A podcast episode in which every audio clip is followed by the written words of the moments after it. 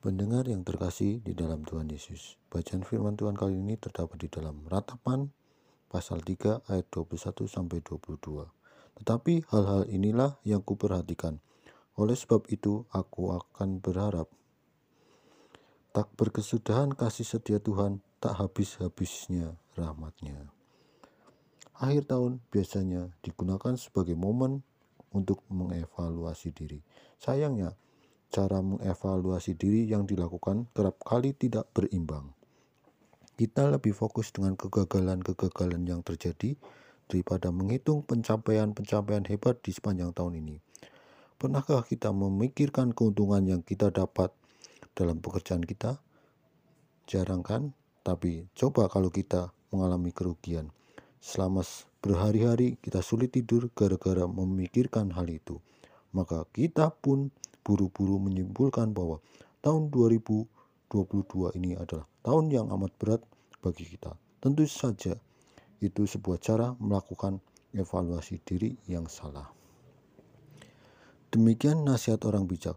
Menghitung berkat bukan berarti menghitung keuntungan saja, tapi kita menghitung berkat justru melalui pergulatan hidup yang kita alami. Ketika doa dan pergumulan kita belum dijawab Tuhan, jangan sampai kita memperhitungkannya sebagai angka merah. Meski doa dan pergumulan kita belum dijawab Tuhan, bukankah Tuhan memberi kekuatan dan kesanggupan kepada kita untuk tetap kuat di tengah badai? Syukurilah itu. Itulah cara menghitung berkat yang bijak. Kalaupun Anda harus menghadapi masa padang gurun yang berat, cobalah hitung seberapa banyak mana yang Anda terima. Kalaupun Anda sedang mengalami masa ratapan seperti Yeremia, cobalah untuk berkata, tetapi hal-hal inilah yang kuperhatikan.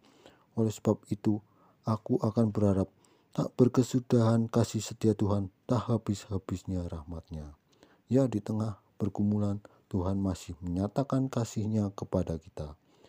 Bagaimana hasil evaluasi kita di tahun 2022 ini? Tahun ini saya menghadapi banyak pergumulan. Tapi tahun ini juga saya melihat banyak mujizat Tuhan dinyatakan. Banyak pergumulan hidup yang saya hadapi, tapi tidak bisa menyembunyikan betapa ajaibnya penyertaan Tuhan di dalam hidup saya. Tahun 2022 ini menjadi tahun yang luar biasa bagi saya.